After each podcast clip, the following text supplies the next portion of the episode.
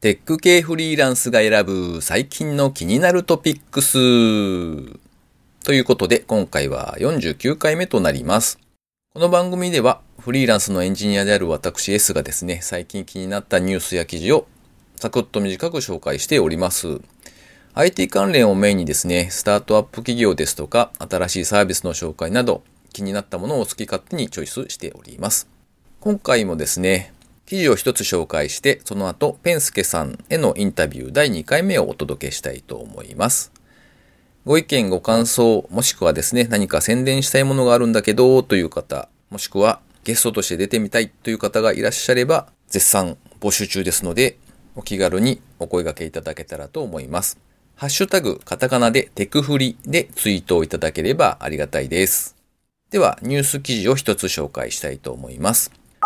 捨てられるおからでスタートアップ、リニューアルミル、250万ドル調達ほか、今日の調達まとめ読み、ザ・ブリッジさんの記事ですね。どこどこの企業がいくらいくらを調達したぞみたいな記事がいくつかまとめて書かれていた記事なんですが、その中のまあ一つとしてですね、おからを使ってスタートアップした企業のお話が書かれていました。おからって基本的に加工の過程で捨てられてしまうんですよね。で、それを小麦よりも栄養価の高い代用品として販売しているそうです。まあなんでもおからというのは小麦粉の4倍近い食物繊維を含んでいて、グルテンフリーの食材としてアメリカで徐々に注目を集めているんだそうですね。で、こちらの会社が販売するおからの粉をもとにですね、健康志向のクッキーを作るっていうことが可能なんだそうです。捨てられてしまうものをこう有効に活用するというのはなかなか良いなと思って、えー取り上げてみました。ということで今回は記事紹介は一つです。続きまして、ペンスケさんへのインタビュー第2回をお聞きください。今回は、えーペンスケさんへのインタビュー第2回目ということで、えー今回もよろしくお願いします。よろしくお願いします。えっと、今回はちょっと遡ってですね、学生時代というか、まあ子供の頃とかでもいいですし、社会人になる前まででどんな人だったのか、みたいなところをちょっと聞きたいんですけど、何かあります？はい。えっ、と、子供の、本当にもう子供の頃から喋っていけばいいですかね。はいはい。えっ、と、なんだろう、小学校、そうですね。まあ、最初小学校から行くと、ずーっとゲームしてる感じで、うん、ゲームしてるか、サッカーしてるか、野球してるかっていう感じでした。で、まあ、一応多分、優等生の部類には入ってた気がします。なんか、自分で言いますね。真面目に勉強して、多分めっちゃ真面目に勉強して、あの、漢字テスト100点とか。取るのが好きだった子です。ちなみにはい。ゲームやり込んだのって何をやられたんですか？やり込んだの、あ、でも本当にもう、スマブラとかマリオパーティーとかその辺ですよ。あれ？時代的にマシンってそれ何の頃ですか？あー、なんか僕兄弟がいるんで、お父さんもいるんで、ファミコンからありましたね。ただ、えっと、多分、ぜあの、小学校の時は64ですね。64プレステ1、2とかぐらいですね。うん多分家にはファミコン、スーパーファミコン、64、プレステ1、2、えっ、と、なんだっけ、あの、キュー、キューブのやつ。ゲゲームキューブか。ゲームキューブぐらいまでありましたね。が、多分中学校入るぐらいまで。あとゲームボーイ系とか全部うん。ですね。で、なんだろう。ずーっとゲームしてて、で、まあ多分ちょっとひねくれてたかなとは思いますね。なんか。まあまあいいや。普通です。普通です。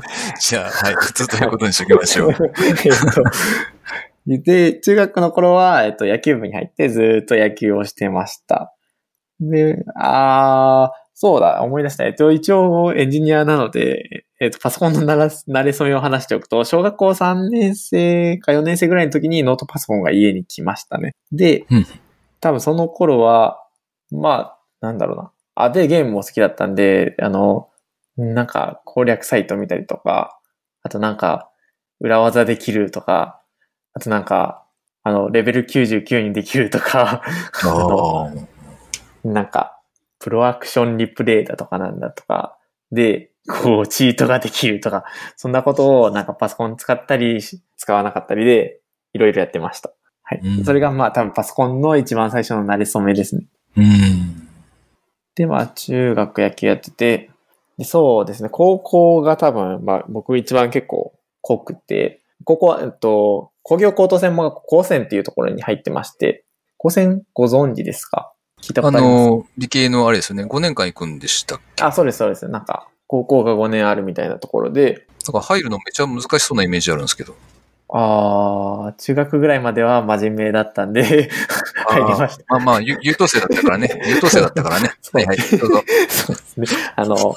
まあまあ、お父さんお母さんがいい教育をしてくれたので、おまあー入れて、まあでも入れたのもあれなんですけど、した本当にあと1点落としたら入れなかったみたいな。なんか成績開示できるんですけど、こう、ご最低合格点と僕の点数が1点も差がないって 0. 点何点みたいな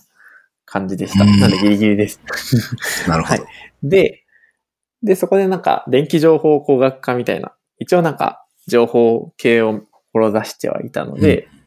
まあ頑張ってはいたんですけど、なんか、うん、あの、それこそ最下位で入ったんで、その、周りが優秀すぎて、その、結構そこは挫折しましたね。なんか、それこそ、えっと、プログラミングの授業があったんですけど、まあそこで C 言語を書いたんですけど、なんか同じ課題を与えられてるのに、横にいるすごいやつはなんか、わけのわからないコードをしかもすごいスピードで書いてるんですよね。なんか、あれなんか、なんで同じことやってるのにそんな違うコードになるのって思って、あ、なんかこれは俺は違う世界にいたのかなと、その時は思いましたね。無理だなと思って。なんで、そこで結構、まあ、プログラマーとか、そっち系には進みたかったんですけど、いや結構これ無理だなとは思いましたね。で、まあ、そんなこんなで周りが優秀すぎて2年、まあ高専の多分2年ぐらいから、高専5年ぐらいまでずっと最下位を走り続けて、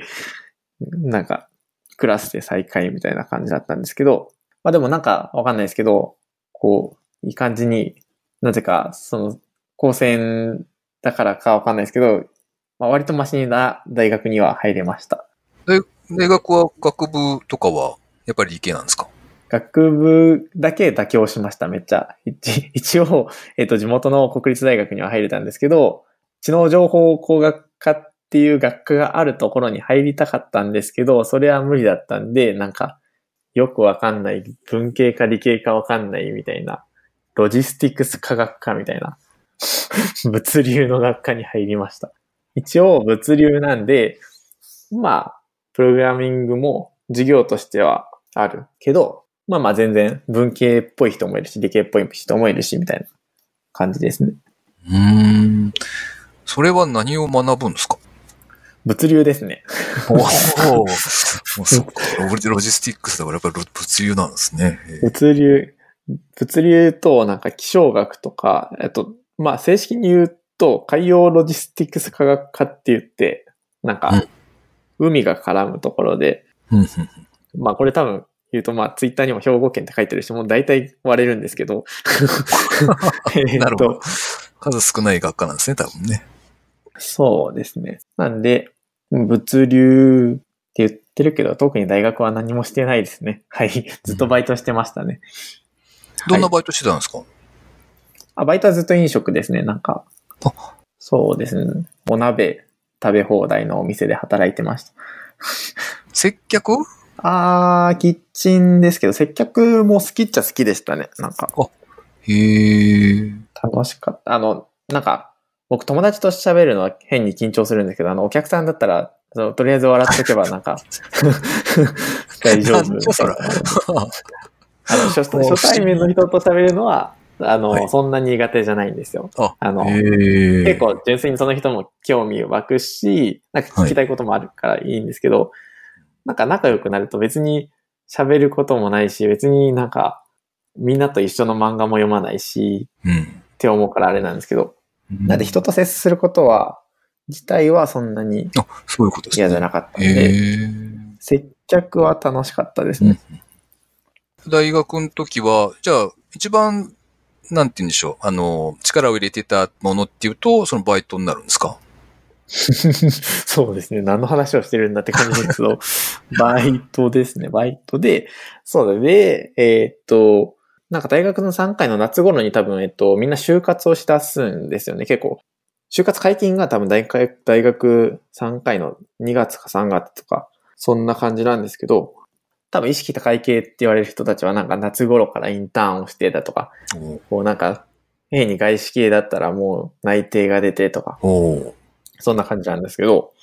で、なんかそういう時に、やばいなと思って、僕も就活したいけど、いやなんか、喋ることないなと思って。で、なんか、勉強しようってなって休学をしました。はい。え、その、休学に至った理由というのは、あ、そう、なんか就活するのが嫌すぎて、めっちゃ怖くて、なんか、なんか就活って言うと、なんか、い一種のゴールじゃないですか、なんか。そこで、ああ、まあ決まっちゃえばね。そうですね、なんか、みんな、大企業の名前を言って、俺ここに受かったとか、なんかサイバーエージェントに入ったとか、まあ、大企業なメメガベンチャーかあれ。なんかそういう名前を入れたら、かっこいいから、なんかゴールな気がするんですけど、なんなんだろうな。うん。そこでなんかその22年間だかなんだかを判断されちゃうみたいな気が、ああ、なるほどね。僕、うん僕個人的にはして、やばい、このままじゃなんか、しょぼいやつになっちゃうと思って、それが嫌で、なんかしなきゃと思って、あれだ、あの、スーパーマリオとかで、あの、一面の最後のとこのあの、ピヨンで飛んで、旗に止まるじゃないですか。はいはいはい。あれ、あれの位置がめっちゃ低いところに止まっちゃいそうみたいああ、な、そうですね。はい。そういうイメージですかね。はい。なんかあーで、それで、だったらいっそのことも休学した方がいいかってそういう話か。ですね。一旦止めようと思って。で、まあなんか安直に英語勉強したらいいんじゃないかなと思って、えっと、フィリピン留学に行きます。はい。うん。フィリピン留学に行くんですけど、実はなんか、語学留学をしたのに、なんか英語の授業をサボってずっとなんか、プログラミングをしてました。っていうのが、なんかその、フィリピンに行く前に、その、なんか、これまあ多分言っても問題ないんですけど、えっと、学さんって結構有名な方がいるんですあ、けど。有名かな、フォロワー5万人ぐらい。いて、まあなんかプログラミングのこととか、アフィリエイトとかについてめっちゃ喋ってるんで、多分あの、エンジニア界隈だと割と見たことはある人は多いと思うんですけど、まあ、学さんっていう方が、まあフィリピンにいて、えーそこでなんか新規事業を立ち上げようとしてたんですね。で、なんか面白そうだったんで、で、なおかつ、学さんはそういうなんかブログをめっちゃ書いてるんですね。あの、プログラミング初心者がプログラミング、あの、エンジニアになるまでみたいな記事をめっちゃ書いてくれてる人で、で、まあ、その通りにやりました。まあまあ、ドットインストールやりましょうとかそういうことが書いてるんですけど、その通りにやって、せっかくフィリピンにいるので、会いたいと思って、えっと、直接ツイッターでなんか、コンタクトを取って、あの、学さんの記事を見て、プログラミング勉強してるんです、みたいな。で、えっと、会ってくれませんか？みたいな言って、会いに行き、で、その頃ちょうど学さんがなんかフィリピンで、こう、メディアを立ち上げようとしてて、で、それに、あの、何でもいいので手伝わせてくださいって言って、お願いしますって、めっちゃ頼み込んで、なんかシェアハウスにいたんで、なんかそのメンバーが新規事業を立ち上げようとしてる。で、そのシェアハウスにずっと入り浸って、えっ、と、ワードプレスの開発とかを勉強してました。うーん。なるほどね。そのあたりで、ワードプレスをやりながら PHP を学び始めたっていう感じですか？そうですね。だから、えっと、時系列的に言うと、まあ、大学3回の夏休みに、あ、就活嫌だ、やばいと思って、なんかしなきゃと思って、まあ、休学を決意して、その1月、大学3回の冬、1月2月ぐらいに、まあ、その、フィリピン留学に行くことは決まり、えー、ブログを見つけ、その、エンジニアになるためみたいな記事を見つけ、ドットインストールを始める。で、4月にフィリピンに行って、で、学さんに会う。で、そこから、ワードプレスの開発ですね。うん。で、まあ、なんか、本当は、1日8時間ぐらい英語の授業あるんですけど、これちょっと本当に親には申し訳ないんですけど、最後の1、2ヶ月ぐらい、英語の授業全く行かずにずっとそのシェアハウスで、なるほど。ずっと、あの、事業立ち上げのお手伝いみたいなことをしてます。まあでも、うん完全にこうなんていうかこう、遊びほうけてたって感じじゃないから、まあまあいいんじゃないですか。ええで、その後はどうなったんですか？じ新規事業がもうあで、行ったの？えーっと、まあ、それの後は、まあ、その頃に今の妻と、まあ、付き合ってまして、えーと、で、まあ、フィリピン留学自体は3 4月から6月までだったんですけど、まあでもその新規事業はフィリピンでやるんで、その、まあ、関わり続けるんだったらフィリピンにいなきゃいけない。でも、あの、3ヶ月もさすがに彼女をほったらかしにしてるんで、日本に帰らなきゃいけない。で、多分割とその頃から僕結構結婚する気だったんで、その、うん、日本にいたいなと思って、フィリピンの方はちょっと断念して日本でやっていこうっていう感じになりましたね。で、そっから、えー日本に帰ってきて、まだ大学だな、これすごい長くなっちゃってるけど、えーっと、帰ってきて、ワードプレスで、なんかその、フィリピンに行った頃に、まあ、1サイトぐらいなんか簡単な LP プラスお問い合わせみたいな、もうコンタクトフォーム7で作ったお問い合わせみたいな、をやったから、まあまあいけるだろうと思って、ちょっと自分の力試ししてみようと思って、そこからクラウドソーシング、まあ、ランサーズとか、クラウドワークスで、ちょっとワードプレス案件を、えー見つけて、やってましたね。それって、その時点ではまだ休学中の状態ですかね？あ、そうです、そうです。うんえー大学、そうですね。大学3回から4回になるときに休学したんで、なんか、そのクラウドソーシングとかを使って自分で直接仕事を取ってこようっていう発想って、あんまり普通じゃない気がするんですよ。特に学生さんとかであれば。それってうんどうやって考えてたんですか？あ、でもあれですね。それこそ、それもなんか、マダムさんが記事を書いてるんですよ。なんか、あ、そっかそっか。その記事自体が、なんか、これをすると5万円ぐらいは稼げるようになるよ、みたいな。っていうのが、まあ本当にまあドットインそれで、えっ、と、HTML、CSS、えっ、と、JavaScript、jQuery、えっ、と、あと WordPress ぐらいをやって、まああと、適当になんか勉強すれば、あうんまあ4、5万ぐらいの案件は取れるよって書いてあったんで、それ通りもうやったからいけるだろうと思ってで、なおかつ、えっ、と、あの、何も実績もないんで、それこそ、まあ、その一つ作ったサイトはあったんですけど、めっちゃしょぼいんですけど、それで、とりあえず安く言ったら受けれるだろうと思って、なんか多分5万から10万とかだったのかな、募集が。それで、まあ、普通に一番下の5万みたいな感じで言って、あ、じゃあお願いします、みたいなすぐ連絡返ってきて、おおと思って、そんな感じで初めてのワードプレス案件をこなしましたね。なんか、聞いてる限り、泥沼にはまる感じなんですけど、それって。とそうでもないですか。あーうーんと、結構大変でしたね。えっと、というのも、まあまあ、あの、いけるだろうと思ったから言ったものは、そもそも、あの、ちゃんとしたものを作ったことないし、えっと、で、まあ、コーポレートサイトを受けたんですけど、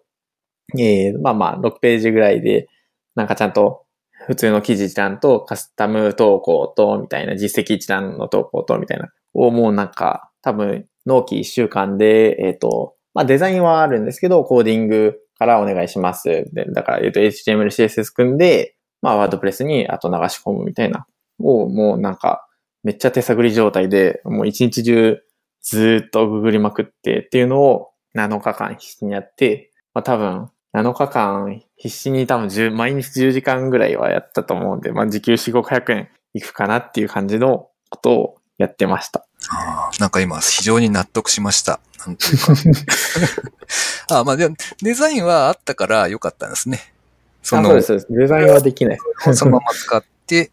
コーディングをやるけれども、納期が1週間という。うんそうですね。それは辛いですね。なるほどね。